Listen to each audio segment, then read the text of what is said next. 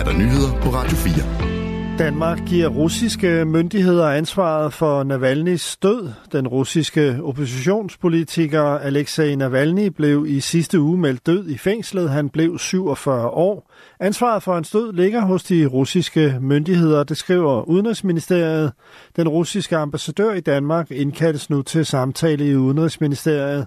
Her vil det blevet understreget, at ansvaret for Alexei Navalnys død påhviler de russiske myndigheder, da disse havde ansvaret for ham under hans politisk motiverede fængsling, og at Danmark sammen med vores E U-partnere forventer en grundig og gennemsigtig undersøgelse af omstændighederne ved Navalnys død, skriver Udenrigsministeriet.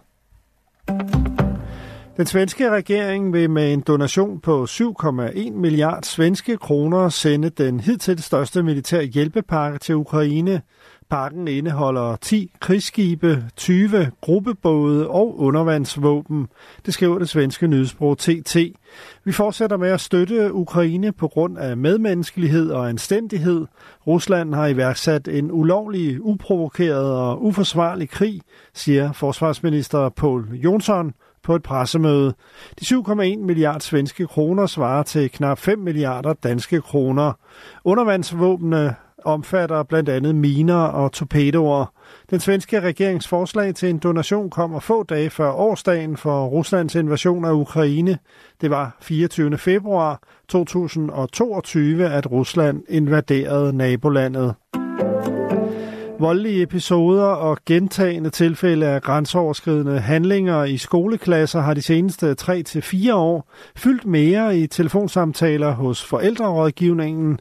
Det siger Rasmus Edelberg, landsformand i Organisationen Skole og Forældre, som tilbyder rådgivning til forældre til børn i grundskolen. Til manges øh, overraskelse så sker det særligt i indskolingen, hvor børnene jo ellers er relativt små, og man skulle umiddelbart synes nemme at, at have med at gøre, men det er desværre ikke tilfældet. Der er, der er rigtig mange forældre, der klager over, at der er meget uro, og det kan være med til at understøtte, at der er nogle elever, der mistrives, og en del af dem er udadreagerende og har svært ved at regulere følelser, øh, og, og det, det kan føre til øh, slag og spark og bid og riv, og, og det kan der desværre øh, være meget af.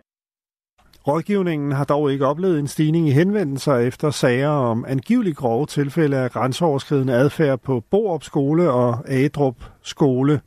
Rasmus Edelberg fortæller, at rådgivningen cirka en gang om måneden får en henvendelse fra forældre om grov grænseoverskridende opførsel. Det er bekymrende, og det tyder på, at det pædagogiske miljø i skolen er presset.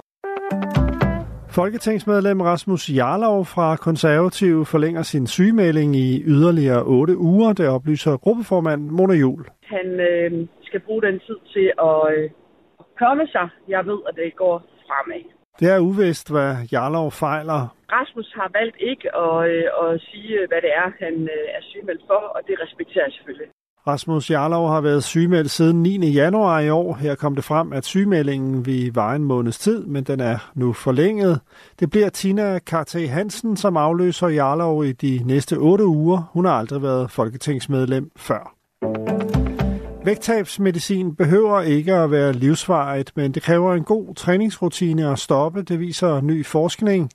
Det er ellers gængs opfattelse, at medicinen skal være livsvarig, hvis man vil fastholde vægttabet, men det behøver den ikke nødvendigvis, fortæller professor Signe Sørensen-Torekov, der står bag et nyt studie fra Københavns Universitet og Hvidovre Hospital. Vores nye studie giver håb, for hvis man både tager vægttabsmedicin og følger et træningsprogram, bibeholder man størstedelen af de gavnlige effekter et år efter behandling, siger hun. Resultaterne viser, at hvis man træner to timer med høj puls om ugen, så holder vægten sig nede. Det ungarske parlament skal mandag den seksogtyvende februar stemme om Sverige skal optages i forsvarsalliancen NATO. Det oplyser det ungarske regeringsparti Fidesz ifølge A F P. Parlamentet åbner på mandag efter at have holdt vinterferie. Indtil for nylig havde Tyrkiet heller ikke godkendt Sveriges NATO-optagelse, men Ungarn er nu det eneste land, der ikke har ratificeret den svenske ansøgning om medlemskab af forsvarsalliancen. Mest diset og lidt regn fem til ni grader og svag til frisk vind fra vest. Det var nyhederne på Radio fire i studiet Henrik Møring.